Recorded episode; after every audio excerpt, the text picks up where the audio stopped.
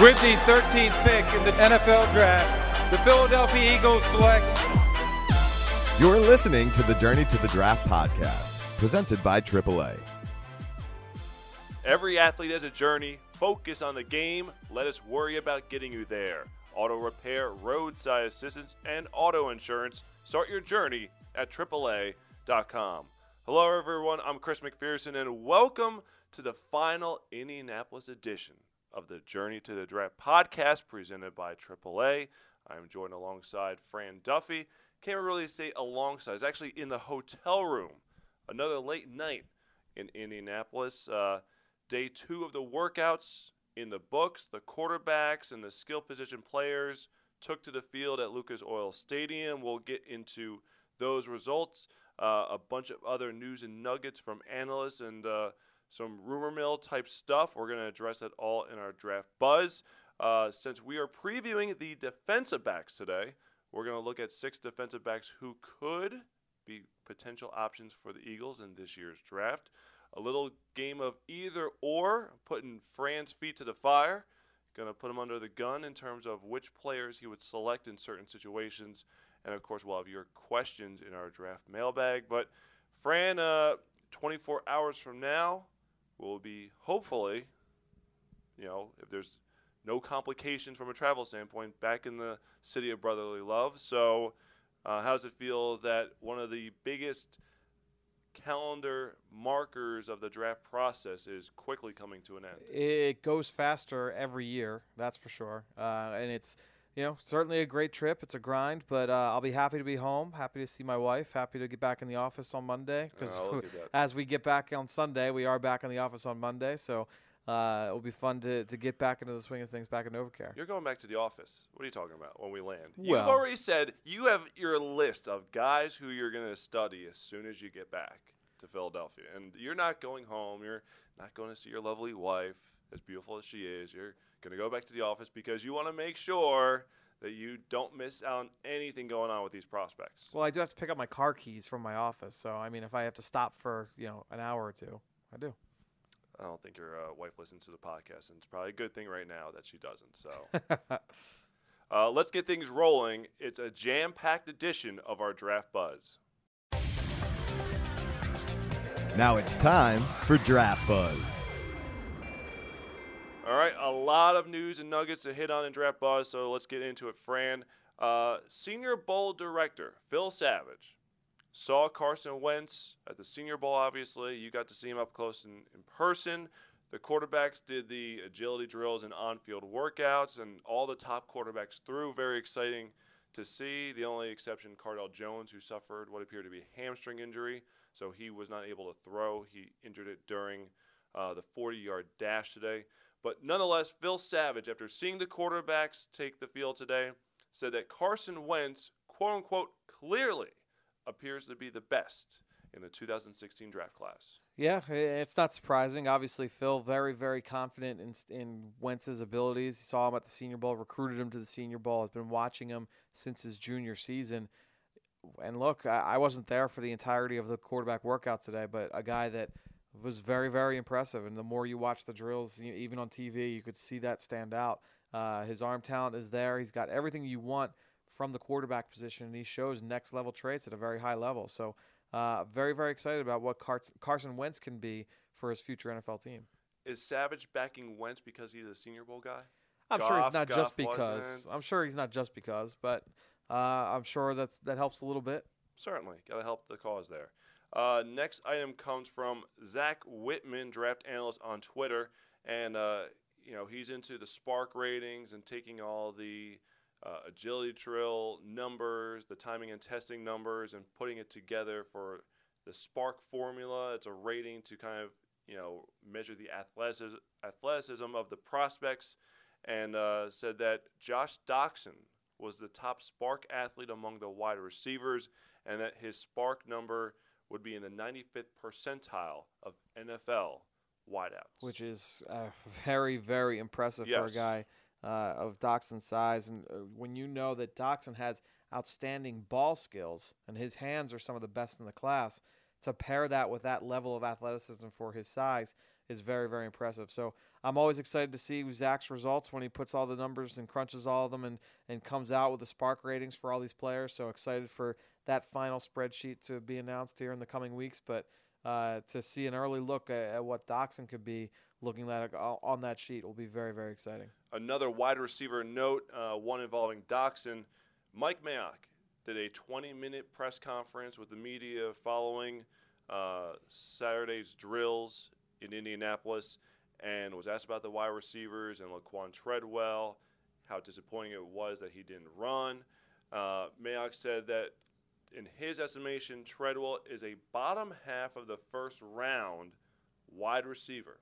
And a lot of mock drafts at this point show that he's a top 10, top 15 pick. He believes Treadwell is a bottom half of the first round wide receiver. He has Corey Coleman as a first round wide receiver. And in his estimation, that's it. Maybe Doctson slides in there, but you know he was throwing out the names of Michael Thomas, Tyler Boyd. At this point, he looks at Treadwell and Coleman as bona fide first round receivers. You know, Braxton Miller, all those other guys that I already mentioned, most likely going in the second round. Yeah, and, I I agree with Mike. You know, I've I've said before that I, am not 100% all in on. Tre- think Treadwell's a, a nice player absolutely has an ability to step right in and, and have an impact.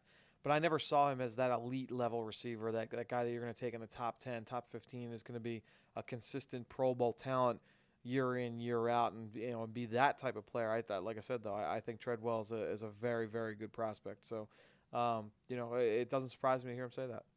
It's interesting because that was one of our prop bets on the podcast the other day. How many wide receivers will go in the first round? And we set it at two and a half. Yep and you kind of were like, I took the over. I took it as three just because it seems odd that a position that's been so proficient, especially with the instant impact that's provided, and, and maybe this class just doesn't have that or provide that.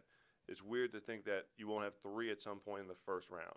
Yeah, and uh, Mike, in the same press conference, Mayock said that uh, this is the slowest wide receiver draft class that he can remember. So it's uh, a lot of times white slow, yeah, to say the very least. Actually, let's get into uh, some of the numbers from the timing and testing drills. The top 40 times for the wide receivers. Will Fuller, Notre Dame came in with a 4.32 40 yard dash to lead the way.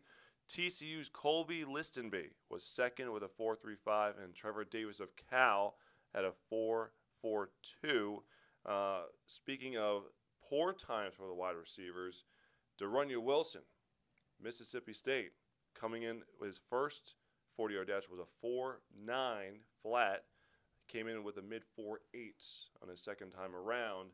And uh, on Twitter, a number of, of stats were coming up involving the slowest receiver times that have been drafted in the last couple of years. And I was even thinking, like, are you starting to get into tight end times?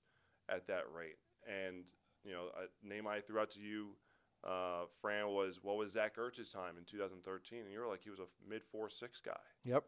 You're like so this guy is you know quarter of a second slower than tight ends.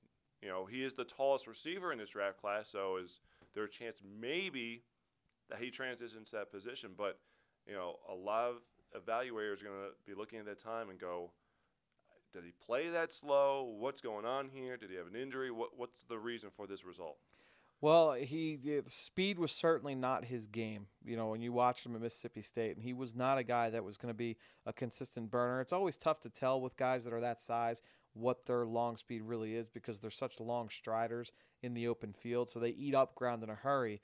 But his game was not built on speed. You know, we said the same thing about Laquon Treadwell. Not his game's not built on speed. His speed, his game is built on being able to win at the catch point. Now, Wilson had a lot of drops on tape as well, and a lot of focus drops this past season as a junior. So, you know, if you factor in the fact that yeah, he's not he's not going to be able to separate with his feet, and if he's going to have issues catching the football consistently, is he going to be able to separate that way and get win at the catch point? There's going to be some questions that are isn't about De'Runnya Wilson. Now, I think he's got ability to be that type of possession receiver. You know, whether or not it's as a receiver, whether it's as a tight end, whatever it is. I think he's going to be that kind of matchup guy that you can use in a number of different ways. I, th- I still think he can fill a role, but he's going to still need some refi- refinement moving forward. All right, so let's look at some of the top tight end times. You have Jerell Adams of South Carolina coming in with a 4.64 in the 40. Temarrick Hemingway of South Carolina State, a 4.71, and Thomas Duarte, a player who you're a fan of, Fran, UCLA, and Austin Hooper of Stanford, tied for a 4.72. Yeah, and Duarte is a guy that I'm really intrigued by just because of his athletic ability and also his great hands. And I thought he caught the ball caught the ball well today as well. Duarte is really really fascinating. Not surprised at all to see Jerell Adams though uh, run that well, and a guy that has always shown that speed down the seam. He was a high school quarterback, so showed up at South Carolina. Really had to learn the tight end position. Has played there for the last four seasons. Never redshirted. Uh, a very very intriguing player that got better each and every day down at the Senior Bowl. Was known for his athleticism leading into the season as a senior. Really came along as a blocker this year as well. So uh, I think the arrow is pointing up on Jerell Adams. All right, so the timing and testing drills in Indianapolis are very important. So are the interviews with the teams. But the medical evaluations might be arguably the most important, especially in the eyes of the decision makers for the NFL. And sad report here coming from ESPN's Adam Schefter uh, that Jaylon Smith, we talked a lot about him on yesterday's podcast as we were previewing the front seven on defense. Jaylon Smith has been failed by at least three teams, could be even more than that. Yeah. And I believe it was Tony Pauline who has added that he may fall into the third day of the draft with that result. Now, we were being asked on the podcast yesterday, Jaylon Smith, who had the knee injury in the Fiesta Bowl, you know, if he's there at 13 for the Eagles, would you take him? And we said, look, it comes down to the medical. Talent, no question from what he did on the field. The big thing would be how severe is this knee injury, and reportedly there's nerve damage involved, and uh, you know one of the most talented playmakers coming into his draft class, you know, may have a precipitous fall because of the injury. Yeah, and you know there's talk of it, you know, leading down into the foot, not just the knee. I mean, there's who knows exactly what this medical situation is, but every team is going to have their own opinion of it. As we say, it only takes one. And, you know, it only takes one team to say that they feel comfortable with it, and then he goes high. But uh, we shall see. It's a it's a real shame. Um, it's it's going to be very interesting to watch and see how it pans out. Another medical evaluation. Uh, don't know exactly where. I think it was Paxton Lynch himself who discussed it during his press conference with reporters, saying that he had an AC joint uh, injury and some knee, some things that came up with the evaluations, medical evaluations from teams regarding his knees that he said might have spooked some teams It's odd you hear that about a quarterback, especially one who potentially could be a first round draft pick. Odd to hear him bring it up with the media as well. He's the one who volunteered the information too. Uh, but I found it inter- interesting because of your study of Paxton Lynch. You noticed something from the beginning of the season to the end of the season, and you thought that there might be something wrong. You know, I just watching them early in the year. They were a, they were a shot play team. You know, they took a lot of deep shots downfield in the passing game. I can remember big plays against Ole Miss. I can remember big plays against Tulsa uh, on a Thursday night game. I mean, they, they were really, really good at attacking downfield, and you saw that arm strength on display, that touch on the deep ball on display each and every week.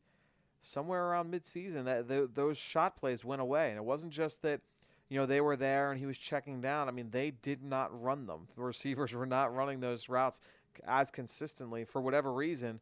I didn't know if it was an injury with him. I didn't know if it was injuries along the O line that they didn't feel that comfortable in protecting. I didn't know if someone went down. You know, I didn't do a ton of information, a ton of background work to see with the players around him if there was something impacting it. But there was something there. You know, I was at the Temple game and I told there was one play all game long where one receiver ran more than 15 yards downfield. I mean, there was just those plays were not called from the sideline. So there, there was a reason for it. I just didn't know what. And maybe, maybe this is it. All right, so uh, some other nuggets from Mike Mayock's press conference today. Uh, he was asked about Reggie Ragland. What is his value as someone who, you know, in the the way the NFL is today from a coverage standpoint, you know, does Reggie Ragland come off the field? And Mayock said that in his eyes, he's a three-down linebacker, has no issues with him being a top 20 pick. Well, the, you, you know, one of the things that he brought up, and I thought was interesting, and it's a, it's a good point, is that Ragland on third down, you know, some people say, oh, well, if he's if can he be a three down player? Can he play in coverage? Well, there's other things that defend uh, defensive players can do on third down, and one of them is rush the passer.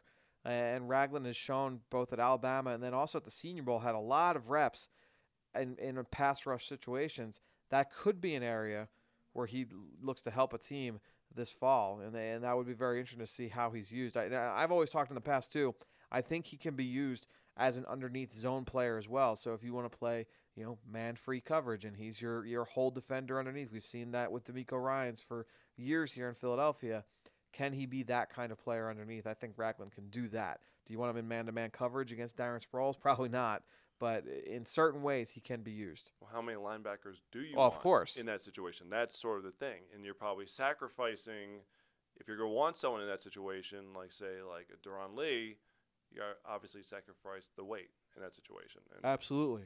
All right, so uh, here's another nugget here. This came from directly from Boise State edge rusher Kamalei Correa, player who you're a fan of, Fran. Correct. Uh, said that he received a second round grade from the advisory board, and that led to him uh, coming out in this year's draft class. Yeah, I'm I'm really excited to see Correa uh, go through drills on, on Sunday. He's a really athletic kid. He's a high motor kid. Uh, I think he needs to get stronger and he needs to learn how to use his hands. That is the number one thing that you're going to want to see from Correa moving forward is can he develop his pass rush skill? Can he develop more of a repertoire in attacking offensive linemen as a pass rusher? If he can do that, he could really see his efficiency jump. And I think that he's a guy with a high upside in, in terms of his athletic ability. So not surprising at all to see him get a second round grade. As we look at the results or the uh, fallout from some of the workouts from Friday, specifically along the offensive line, uh, according to our, our man Tony Pauline, there are a number of teams who believe Jack Conklin, the tackle out of Michigan State, will move into the draft's initial 15 picks after as a result of his workout.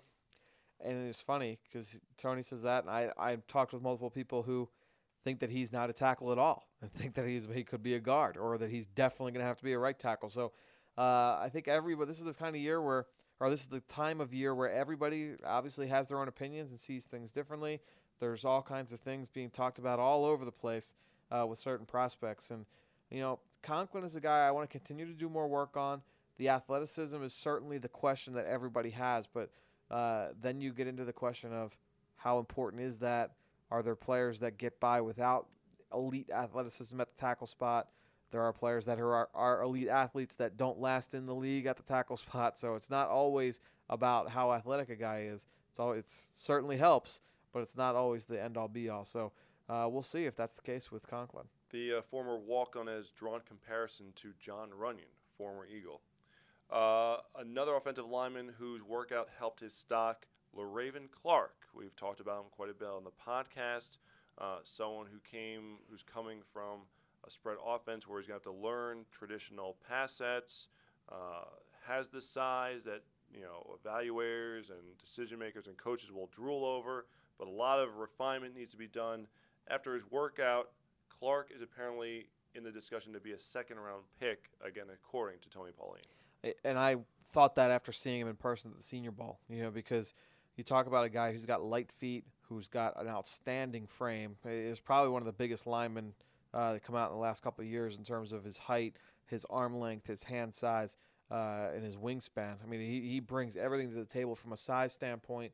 Still needs some refinement, obviously, but kid's got strong hands. He's got light feet. He's got the ability to move people at the point of attack my guess would be we were talking about the SPARQ scores earlier with Zach Whitman. I would imagine that he will end up being one of the top SPARQ performers because of his size and his athleticism. All right, now uh, we'll transition to some defensive back nuggets here. Start with this one. So right now, Will Fuller, the receiver from Notre Dame, has the fastest 40-yard dash time. Former LSU cornerback Rashard Robinson told Dane Brugler of CBS Sports that he plans on running the fastest 40 at the combine. And uh, he might. It will be very, very interesting. Here's the thing with Robinson, okay? He came in at six one, okay, really big, long kid from Florida, went to LSU, was listed at 6'3, 180 pounds. Uh, was dismissed from the team. Wait, wait. So he was listed at six three. He was listed at six three. Came in at six one. That happens. All right. But six one. Not usually two inches. I know, but At six, uh, he might be six one and a half though, so it might be an inch and a half. I didn't see Okay. the exact number. Yeah. Uh, ridiculous length for the for the cornerback spot. He's got a high ceiling, man. I mean, I think he needs a lot of work. He's one of those guys that freelances a little bit, and it really has gotten by because of his just his natural tools. Reminded me a lot of Aqib Talib physically, and it's ironic that he's also has the off-field issues. Talib obviously had off-field issues at Kansas. He still ended up going in the first round. Robinson has issues. We'll see how high he goes. His first career start came back a couple years back against Mike Evans when Mike Evans was an All-American at Texas A&M, catching passes from Johnny Football, uh, you know, and ripping secondaries to shreds. Robinson held him to four catches for 81 yards, was the SEC Freshman of the Week. Robinson was an absolute stud when he was on the field for LSU. He was the reason why you never saw Jalen Collins during those those early years and Collins years uh, there with LSU. He's got great physical ability. Needs to be a little bit more disciplined on field. The character questions are the issue, but he's got a high motor. Uh, you saw that speed, and he's talking about you know running in the low four threes. You saw that speed many times in the open field when he would run from one end to the other to to catch up. Because like I said, he's a high motor guy. He'll be trying to make plays from the other side of the field on a routine basis. Robinson's a really if everything was clean with Robinson, he'd be up there with Ramsey as a as a top five, top ten talent. Uh, the you know the question is just you know discipline and off field. I was going to ask you to compare him to Jalen Collins because the question with Collins Oh, way was better. lack of experience Yep. last year, and Collins was a second round pick. Yeah, I, li- I like I physically Yeah. I like Robinson way more than I like Collins. Uh, now you're gonna teams are gonna have to decide wh- wh- how they feel about Robinson off the field because you know there were all kinds of issues. You know he was arrested uh, back in the summer, even after he was kicked off the team. I mean there's there's issues there. So uh, every team's gonna have to kind of work through that and see how much uh, or how valuable that is to them. All right. Uh, Florida safety. Speaking of Florida, someone who played college football in the state of Florida, Keanu Neal. According to Tony Pauline, the buzz of Neal being a first round pick at safety is getting louder and louder. I like Neal a lot. I mean, I, I, I we talked about him yesterday, I believe, in, in, in our podcast, and I, I, you know, he stood out to me uh, very early. You know, a couple a couple years back, he came down and he hit Derrick Henry so hard, and it was Derrick Henry is a 240 pound back, and he laid him out flat. Uh, and I said, man, I wrote this, wrote his name down. I said, I gotta watch this kid moving forward, and he ends up declaring for the draft. Didn't get a chance to watch him before the Senior Bowl. You know, obviously we're focused on the seniors. So after the Senior Bowl, I watch him, and I was really, really surprised. You know, I, I like him more than all these other strong safeties in this class. Uh, I like him more than Karl Joseph. I like him more than uh, you know some of these uh, Shoemate, and uh, certainly than more than Cash and, and uh, Killebrew. A lot of these guys, I, I'll take Keanu Neal over all of them. Uh, I think he's got serviceable athleticism. I'm excited to see how he'll test on Monday. But then also, just his tackling, his instincts, his, he never false steps. He can play press man against tight ends. Uh, I'm really, really intrigued by Keanu Neal. I mean, you got to think he's one of the 31 best players to be a first round pick. So That's that's going to be the question, and that'll be a question. Is is he one of the 31 best? But uh, I think you could certainly make a case for him as the best safety in the class. To me, he's very, very close with Jalen Mills. Different, completely different kinds of players, but in terms of overall talent, they're neck and neck in my mind. Now, one of the popular safeties among draft analysts is Jayron Kearse Yes. of Clemson, nephew of Jevon Kearse, former Philadelphia Eagle. According to Tony Pauline, many scouts have Kearse's teammate TJ Green rated higher than Kearse. Now, Kearse is size wise, you rarely see a six five. I don't know his official height and weight, but he was listed at six foot five. Rare you see that from the safety position. So certainly was getting a lot of attention between that and, and the name. Uh, but Green apparently might be the better pro player. Very similar to uh, the- was it the Louisville situation Hmm. last year where you know the two names are escaping my mind, but the, the one was the ball hawk Gerard had all- Holliman. had all the interceptions, but it was his teammate who Pri- um, oh, Calvin. I forget his name. and All these names all now are mixed together. But it's, that's a, actually a pretty good analogy. I don't know if I'm there yet, though. Here's the thing. So I have questions about both players. Uh, Kearse. Kearse is, is not going to be for everybody, and like you said, the the size is very very rare at the safety spot. So I would imagine there are going to be some teams that see him as a linebacker. if you see him as a safety, he's going to be that box type player. I don't know how often you're going to want him playing on the back end.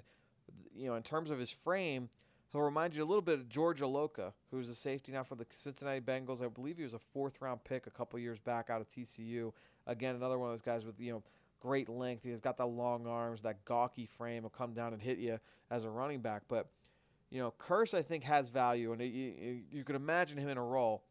The thing with T.J. Green is he's only been playing safety position for two years. He was a receiver up until tw- uh, the 2014 season.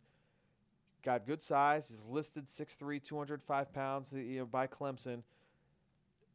And obviously, athletically, I think there's there's definitely something there. Was a kick returner, was a quality special teamer for a couple years. He's still young. He's only going to be a 20 year old rookie. There were a lot of issues from the the uh, in terms of run defense from his side. You know, and he played to the weak side of the formation. There were a lot of big plays in the run game to that side. I watched the Alabama game and I watched the Florida State game, and both times Clemson had big issues against the run, uh, and Green was a big part of that. You know, and so that'll be an issue. Uh, instincts, I think, are still a question. Obviously, look, he's still green for the safety position. He still has a lot of room to grow, but I don't know if I if I'm ready to say that I would take him over Kearse. Completely different players. You know, Green is going to be that free safety type, uh, and we already mentioned how we feel about Kearse is that strong safety type. But overall, I think I'd still prefer Kearse, but still a lot of work to be done on both players. Last year for Louisville, James Sample. Sample. Sample was the There one who go. ended up being drafted higher. He was a fourth round pick of the Jags, while Gerard Holliman, the bigger name going into the draft process, was a seventh round pick of the Steelers. There we go. So that's going to do it for our draft buzz. Coming up next, pick six, six defensive backs who could be of interest to the Eagles. Now it's time for Pick Six. All right, pick six today. We're talking about the defensive backs. The defensive back drills will take place on Monday to round out the 2016 NFL Scouting Combine. We're trying to get you ready on this lovely Saturday night in downtown Indianapolis. That's right. Uh, six defensive backs who could be of interest to the Eagles. Fran, you have the honors today to start things off. Well, the first guy I want to talk about is the redshirt sophomore from Voorhees, New Jersey, via Ohio State. That's Eli Apple, who's 6'1", 200 pounds. He's got very good size for the cornerback position. He's got great length. His speed, his athleticism stand out whenever I've watched him. I can remember back in 2014, his redshirt freshman season, going up against Amari Cooper in the bowl game, and I and I was just really really impressed in the Sugar Bowl, uh, watching him hit pocket with Cooper downfield. Not a guy that's gonna you know come down and hit you consistently. I think he could still get a little bit better against the run, but uh, you know discipline in- press coverage was also an area I wanted to see him continue to improve on. But a guy who's got all the physical tools to be that top half of the first round type player. Wouldn't surprise me at all to see to see Apple go top 15. So could he be in the Eagles' wheelhouse? That, I mean, that, would that would be interesting. We know that Jim Schwartz has liked those big physical press corners, and Apple has the size, he has the athleticism uh, to profile in that type of scheme. The Weehas? The wheelhouse. The Weehas. What is the wheelhouse? Sounded like when you said wheelhouse. Sounded Oh, like and the wheelhouse. The wheelhouse. I was like, maybe it's a German version of Wheelhouse. the wheelhouse. There we So, go. Uh, I'm going to go from the heartwarming story aspect for my first selection here. Okay. Uh, Artie Burns, Ah, yes. cornerback It's great story. from Miami, six foot even, 193 pounds. Went to Miami as a two sport star, not just football, but he's an all American hurdler. Uh, second team cornerback, all conference this past season, intercepting six passes. I believe it was the most since the late Sean Taylor back in the day. Well, he lost his mother to a heart attack Yep. during the season. Uh, his father is incarcerated, so he decided to declare early for the draft. Uh, should post incredible numbers during the combine, and will should from that standpoint help his draft stock. Yeah, big kid, got strong hands. You know, athletically, I think he's there. I'll be interested to see how he runs. And he was a track guy. I want to see ultimately what that long speed is, but uh, certainly an intriguing player and has had the ability to play inside, outside, a couple of different roles there in that Miami defense. Uh, the next guy I want to talk are, about. changing, are you changing your answers? No, I you know, I want. I listen. This guy is one of my favorite players eh, at the position in the cornerback spot, and that's Harlan Miller from Southeastern Louisiana State. A guy that's got great size. I was very, very excited to see him down at the Senior Bowl, and he really came through in a big way. I believe he was the practice player of the week at the cornerback spot. Uh, you know, a guy that really, really shows his size in a number of different ways. You see him excel at the line of scrimmage. You see him excel as a tackler. You know, I think people have questions still about his athletic ability. He'll have a chance to quell some of those concerns on Monday afternoon down at the uh, in Lucas Oil Stadium in those drills. All right, my next guy, he uh, comes from good bloodlines. Uh, fourth brother in his family to suit up for Virginia Tech, and that's Kendall Fuller, 5'11", 187 pounds. Stepped into Virginia Tech as a true freshman and was second team All ACC. Uh, was first team All Conference as a sophomore despite a broken wrist. Well, in his third season, his junior season, he tore his meniscus before the season, tried to play through it. After three games, he shut it down and actually told reporters he had to have microfracture surgery. So, medical will be something to watch with him, certainly coming down the line. Uh, but if he can follow in the footsteps of his brother Kyle, a recent first round pick of the Chicago Bears, probably someone who obviously is not going to get picked that high. But if everything checks out, maybe it's a good value to get a guy who coming off the injury and then get to put another full season of tape down there. Yeah, no question. Fuller's a really, really intriguing player. We talked with uh, you talked to Charles Davis.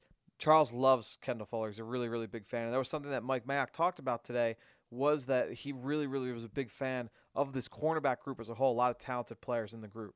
Uh, so the transition to the safety spot. We talked about corners so far.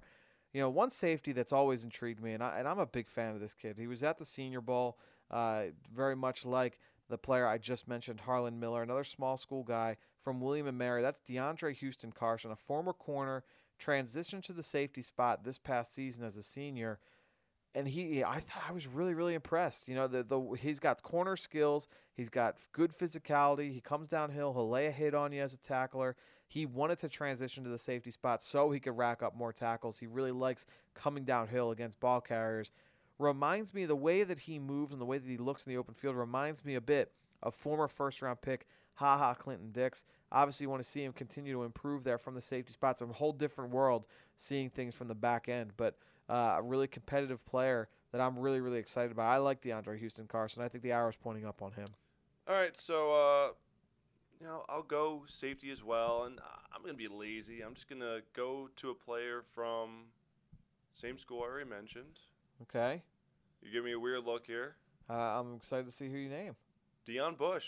Very nice. Miami Hurricanes. He's one of my favorite free safeties in the draft. Six foot even, came in 199 pounds. Uh, athletically, should test well here in Indianapolis. Uh, physical, he uh, special teams experience, which should help him right off the bat. Uh, four picks, 13 pass breakups in his career. And as I said with Artie, you like the heartwarming, the touching stories, good character guy. Well, he donated his per diem from the Independence Bowl to purchase Christmas gifts for homeless children. Deon Bush, we got, and we, got, we had a chance to talk to him. Look at that. Down at the Shrine game. The unofficial visit, Fran Duffy goes one on one with Deon Bush. Check it out.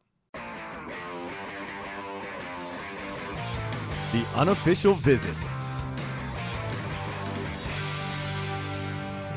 Here now with Miami safety Deon Bush and Deon. For those who have yet to see you play, obviously you've been a, you've had a long career with the Hurricanes. Uh, what, could you give a quick scouting report of yourself? Um, I feel like I'm a, um, a, very physical safety that can that can cover, um, that got a nose for the ball, and um, you know just got good awareness for the game, and you know I just like to bring my physicality in the game and just play hard every play. As far as ball skills for a defensive back, everyone talks about how important that is. Do you think that's something that's innate, or do you think that that's something that you're uh, that you can improve on through practice reps? I mean, um, I feel like I'm, I feel like I got pretty good ball skill. Um, you know, I've been playing DB for a long time, and um, it, it kind of came natural to me.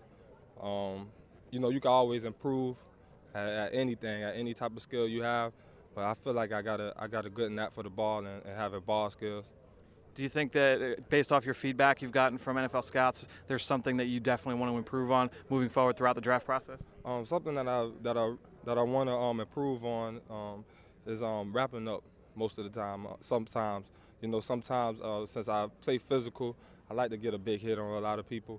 And um, at the end of the day, it's a time to get a big hit, and it's time to just wrap up and, and play another down. Um, I, I, feel like in some situations, I got to make sure that I wrap up every time and, and, be consistent with that. And, I, and that's the thing I probably got to improve on the most. One thing that occurred to me while watching is that they put you all over the field. You know, you played single high, you played two high, you play in the slot. What's your favorite role to play inside that defense? You know, it's it's fun. All of it's fun to me. Um, football is football, and you can line me up on a on the island by myself, and I feel comfortable. So, um, you know, all of them is, is is basically the same to me, and whatever the team need me at, I'm really willing to go play there. In your senior season, this will be the last question for you. Who'd you say is the best player you went up against this past fall? Um, I probably would say Dalvin Cook. Um, you know, very explosive, fast player. Um, there's a lot of good players, great players that we played against this year, but I think um, he, he was probably the most explosive player that we played. All right, Deon, best of luck and appreciate the time. All right, now, thank you, no problem. On the clock. Time for a little on the clock, a little game time here on the Journey to the Draft podcast presented by AAA. Uh, we're going to put Fran's feet to the fire in a little game that we call either or. All right, Fran. Love either ready? or. Yeah. Put me on the spot. All right, let's see how you do with these situations. We, we kept it focused on the defensive backs to offer a defensive back preview. There are going to be some names that I'm sure that draft fans will recognize and maybe some that you don't. So hopefully that's the purpose of the podcast here. Fran is biting his nails. He's getting hungry. It a little is, nervous. It's uh getting to be almost eight o'clock Saturday night in Indy, and he's not had he hasn't eaten since breakfast. It's a long a time huge ago. Huge breakfast, but nonetheless, uh, I don't know. He's trying to get in uh, in playing shape here or something. There we go. Getting ready for the draft. All right, either or. Kick things off here. Jalen Ramsey, largely considered the consensus top defensive back in this year's draft class. You know, expected to be a top five pick. Some mock drafts have him going as high as number one for analysts who are really huge fans of his. Uh, would you use, would you trade up from 13 if you're the Eagles to get Jalen Ramsey, or use a third round pick on another cornerback? You know, I, have said for a long time that I think Laremy Tunsil is the, the top player in this draft class. I think Jalen Ramsey is number two. You know, I, I think that he's going to be an impact player for a defense.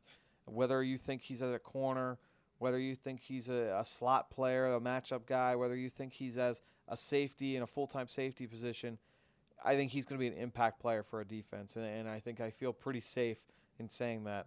I think he could be an excellent corner. To me, if you if he falls a little bit to the point where you can reach reach him with a third round pick and you could trade up and get him, I think that you make that move.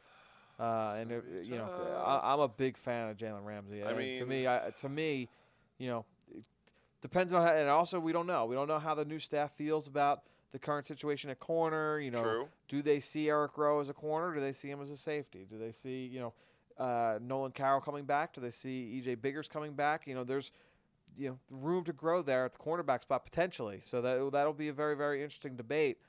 But Ramsey, to me, like I said, outstanding player you have a once in a lifetime, not you know, a very a once in a decade type prospect in Laremy Tunsil. If not for Tunsil, I think Ramsey would be the best player in the draft. Looking quickly at the NFL.com slew of mock drafts, none of them, four here, none of them have Jalen Ramsey getting out of the top five. Well, you never know. You never, yes, you never, true, you never know. But Oh, even to get to number six from 13, you're probably looking at both those third round picks. Yep. You don't have the second round pick already. It's a seems like it's a deep every from everything you read, you hear analysts talking. It's really deep in that you know that 15 to like 50 range. It's like you want to be able to strike in that range if possible. Well, maybe maybe there are some GMs that are picking in the top five that were in attendance today in the media room for Mackensie Alexander's press conference. The winner of the pr- that is. I've never heard a press conference better during the what is it five years now at the combine. Man. I'm just trying to think. I, I go back to the first combine I attended was 06. It wasn't just the, the, the you know the the cockiness and I'm the best corner in the draft. It wasn't it wasn't just that. the fact that you know he's asked about defending Laquon Treadwell, and he goes about detailing everything that he would do in preparation, everything that he would do on the field, and knowing all the different route breaks at certain depths, and then says, okay, that's how I would do Treadwell. Now, if I'm going to defend Will Fuller, I'm going to defend him this way. And if he runs, if he goes outside release, and I see him at eight yards, he, then I know it's only two routes, and you know I'm going to try and shoot through the hands, and I'm going to try and take away his speed because I know that that's the way he's going to beat me, and I know that I'm the best prepared corner in this draft. I know no one works harder at me. This. I am the number one corner of this draft. My jaw, I was like, "What? Yeah. like this kid sold me." Yeah, I, I was I was awestruck by uh, Mackensie Alexander's press conference. I was really really impressed. Yeah. Um, of course, he referred to himself in the third person. I'm all about that. Jalen Ramsey did that too. Oh, did he finally speak? Not, he did not speak today. He this was back in the summer. Gotcha. Okay, I was going to say we, uh, he did not come into the. Uh, He did not press speak conference today. room, so- uh, there was a quote from Jalen Ramsey back in the uh, back in the summer because keep in mind this was his first year as a starter on the outside. Ramsey. yeah. and uh, there was a there was a point. It was in the summer, and he was interviewed, and he was asked about you know his role in the defense. He said, "You know, when Jalen's out there at that corner spot, one on one with somebody, you don't have to worry about that." I. I'm, I'm perfectly fine with talking to the third person as a corner. Any position that needs more confidence, it's the cornerback spot. So I'm a- all right with that. Because a lot of the press conferences, it's what type of player you are. Sure, yeah. You know, and the guys, it seems like a lot of the guys who have the storylines are the ones with either they overcame something tragic or dramatic during their, their recent life. Yep. Uh, you know, DeForest Buckner talked a lot about his father who was in a motorcycle accident and was in a coma for six months. And after he came out of the coma, told his son that you're going to have to be the man of the house. I don't know how much longer I have to live. He's fine. I mean, he survived and he's gone through rehab. And I think with the assistance of a walker, can walk again. But you get those type of stories. It's, you don't always get guys to really come out of their shell. And obviously, it's going to be harder for some. You know, some are being protective. Uh, some are, you know, just trying to get through the media interview. They're coached up by their agent. Uh, you know, you look at Robert Nkemdiche, who basically threw Laremy Tunsil under the bus for being at the site of uh, where Nkemdiche fell out of the. Poor Laremy floor. Tunsil. Laremy Tunsil's been thrown under the bus twice in the last 12 months. Yeah. So Poor guy. Uh, so to, to hear Alexander, how passionate and excited he was, it was a very entertaining press conference. And uh, you know, I've seen people rank the top press conferences. It's like Alexander is by far number one.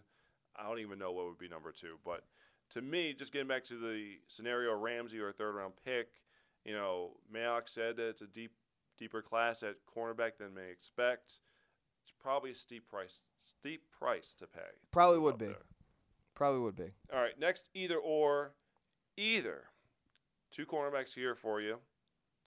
A lot of, I think this was actually a question that came across to us on Twitter, if I'm Yes. correct. Yes. So uh, was it Dat Martinez? Dat Martinez Fam? fam. Look at that. Don't even have it in front of me, There you go. and I know who it's from. Xavien Howard of Baylor, or Willie Jackson III out of Houston. You know, Who Willie, would you take? Will, Willie Jackson III is a big kid. You know, he's got great size. He's got the ability to disrupt early in the down. He showed that uh, throughout his career at Houston. He was a junior college kid in 2012, so he's played there now for three seasons. He's listed six foot and a half, 185 pounds. Uh, you know, has ability to be that kind of disruptor early at the line of scrimmage. He's got the ball skills. Seen him go up, make plays on the football, uh, shows the hands to reel in the interception, has that going for him. Athletically, I have some questions, and I'm interested to see him test on Monday. I think that'll be big for him.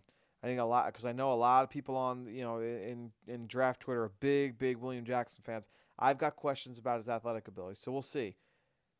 I like Xavien Howard worlds better than I like William Jackson. World's better. Not even a Yeah, question. I think it's I think it's I think Xavien Howard is one of the top five corners in the draft.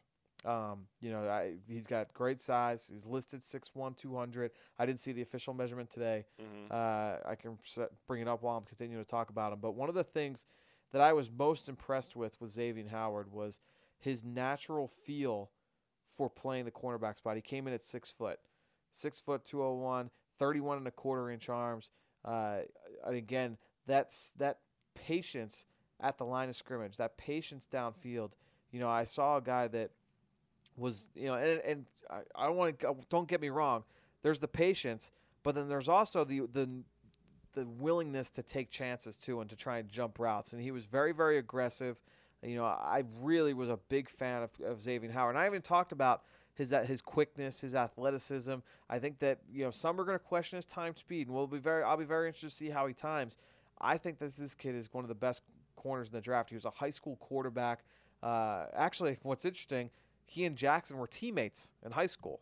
Really? So imagine that secondary uh, if you're a high school offense. But you know, Howard to me is, is a very, very good player. Showed no. And the other thing, I think his ball skills are better than Jackson's, and Jackson's got good ball skills. I think Howard has excellent ball skills. So, uh, a guy that can play man coverage, can play press, can play off, has ball skills. I mean, that's total package type stuff at the cornerback spot. Uh, Xavien Howard came in at six foot even, 201 pounds. There we go. Uh, Jackson, you mentioned the ball skills, led the nation with 23 pass breakups Yes. this past season. All right, so Howard, no question in your estimation. The next either or, Eric Rowe. And you're thinking, wait, wait, wait. Eric Rowe's in the draft class? No, we wanted to throw in Eagles up and coming player, second year player, you know, team's second round pick a year ago, Eric Rowe, or Maryland Sean Davis. Here's what's interesting is that I compared Davis to Rowe. Uh, very interesting situations, similar situations.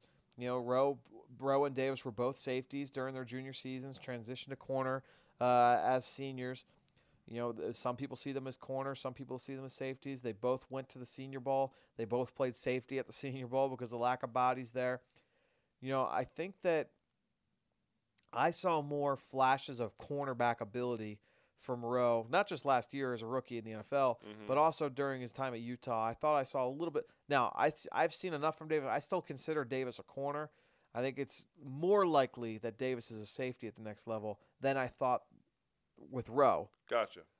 Still like Davis as a corner. Don't get me wrong. But you think that Rowe is a better corner? Than I think Davis Rowe, I think Rowe is a better corner than Davis is. Okay. So I, I'm going to go with Rowe here. Still like both players. I'm a big fan of Davis because again, with both players, what do you when you boil it down? You either have one of those big physical press corners, or you've got that safety with corner cover skills that can cover receivers, and and that's very very valuable in today's game. Uh, Davis had 100 tackles in each of his past two seasons at Maryland. Next, either or, and this is going to be an either or or situation. Talked about Jayron Kearse out of Clemson. Would you take him, Jeremy Cash, the hybrid safety linebacker from Duke, or West Virginia's Karl Joseph, who you got to factor this into it. He is Mike Mayock's top safety, True. but he's coming off an ACL injury. Coming off the ACL. Did mention earlier that of the strong safety type players, that Keanu Neal, by far and away, is is my favorite of that group. But of these three, you know, it's interesting. I think that Cash probably you need and you need to play Cash in a very specific way, much like you talked about with Deone Bucannon a couple years back. I think you need to play you need to play Cash that way. I think you probably need to play Joseph that way as well. It's tough. You know, I, I think I think that they're all. I think that they're all that same kind of player. If I had to, if I had to guess though, if I had to say the, these are this, this is who I would take, I probably lean Kearse. Okay. I probably lean Kearse. If I had to rank it, I would probably go Kearse, Cash, then Joseph. Interesting. How much does the injury factor into it for you? The injury factors in, sure, but it should be noted too. It's not like Joseph's game is built on you know his athletic ability No. or his range. Range is a big question for me with both Joseph and with uh, with Cash. I, I I don't expect either player. Well, we're not going to see Joseph run. I don't expect Cash to time well in the in the forty or in, even in the ten Gotcha. uh, on Monday. I could be wrong, and we're going to we're to find out. But I, I don't expect him to time well. All right, last either or for you, Jalen Mills, or One of my favorite safeties. or Ohio State's Vonn Bell. Yeah, I would take Mills. You know, I know a lot of people are really high on Bell. He's getting a lot of love right now Mhm. Uh, as one of the, the more rangy safeties in this draft class. 5'11", 205 pounds, a true junior, five-star recruit, a first-team All-American this past season. has some physicality to him too. Will come downhill. I think he's a solid athlete. You know, and he's got range off the hat. I mean, he can he can cover sideline to sideline. He's got that ability to play that way. Eye discipline was a little bit of a question mark for me. I, I thought he was a little bit slow to see things sometimes. I thought he he bit a little too hard sometimes on run fakes and getting, is prone to getting beat over the top a little bit. So some questions there. I, I think I like Mills overall a little bit more. I think he's a better athlete. He's got that corner flexibility, which I don't think Bell has. I, I don't know that I want Bell, you know, coming down and playing consistently, you know, as a corner, whereas Mills can do it. He did it at a, at a pretty high level at the Senior Bowl. Uh, I would take Mills in that situation. All right. Nice job, Fran. Thank you. Especially on an empty stomach. I think that adds to the drama, adds to Oh, the it certainly does. All right, that's going to do it for our on the clock. Now let's round things out with your questions in our draft mailbag. Now it's time to hear from you, the fans, in the draft mailbag. All right, ladies and gentlemen, time for the draft mailbag. And we'll start things off tonight with our good friend Wilton Houston, who wants to know as we're talking about defensive backs, is there any defensive back not named Jalen Ramsey worthy of the 13th pick? I think it depends on what kind of scheme you want to run.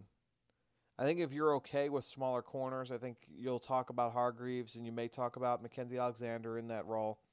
Mike talk, Mike Mayock talked today about Mackensie Alexander's lack of ball production. No zero interceptions in his career. Mm-hmm. Was never was very rarely thrown at.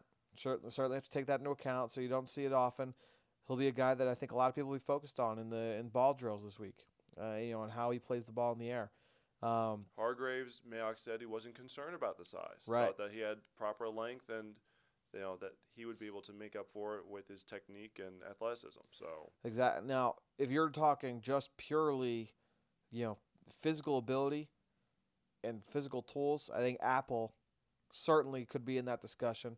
Um, I told you before. I think Robinson, Rashard Robinson from LSU, would have been in that discussion if he was clean off the field. Obviously, the, the if is, is true. He, you know, there there are issues there with Robinson off the field, so uh, that's going to impact the evaluation. So those would be the names. Howard too. To me, I don't know if he's ti if he's 13, but man, he's he's so talented. I, I'm a big fan of Xavien Howard. the thing is, looking at size, looking at Jim Schwartz's history on defense, he's had taller press corners. Right.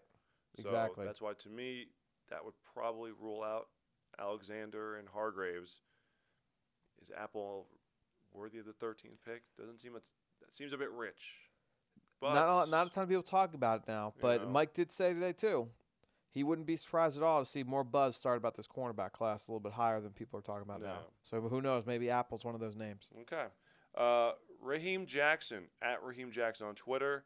Uh, kind of already went into it. Your thoughts on Jeremy Cash? I think Cash needs to be a sub package player at this point. I, I think that he's a guy that you want to play like Deone Bucannon. I don't even know that he could play like Kam Chancellor, where most of the time you're going to rotate him down because Chancellor at times is playing deep. I, I don't know that I would trust uh, that I would trust Cash in that kind of role. I think that he's got to be down near the line of scrimmage, almost as a linebacker. I, I just think that that's what his best role is.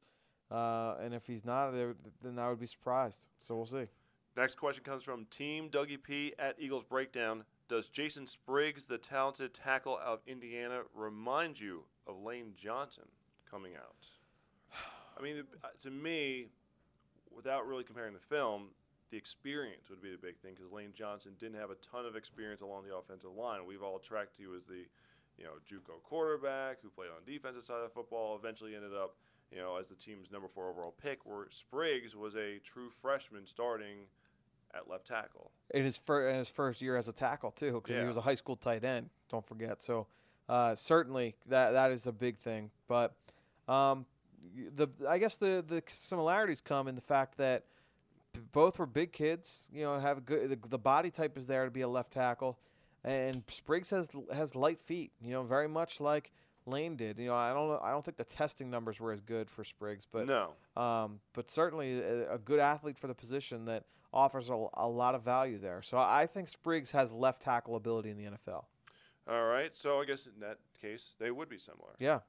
Uh, next up, Juan Galaviz at Juan L Galaviz on Twitter.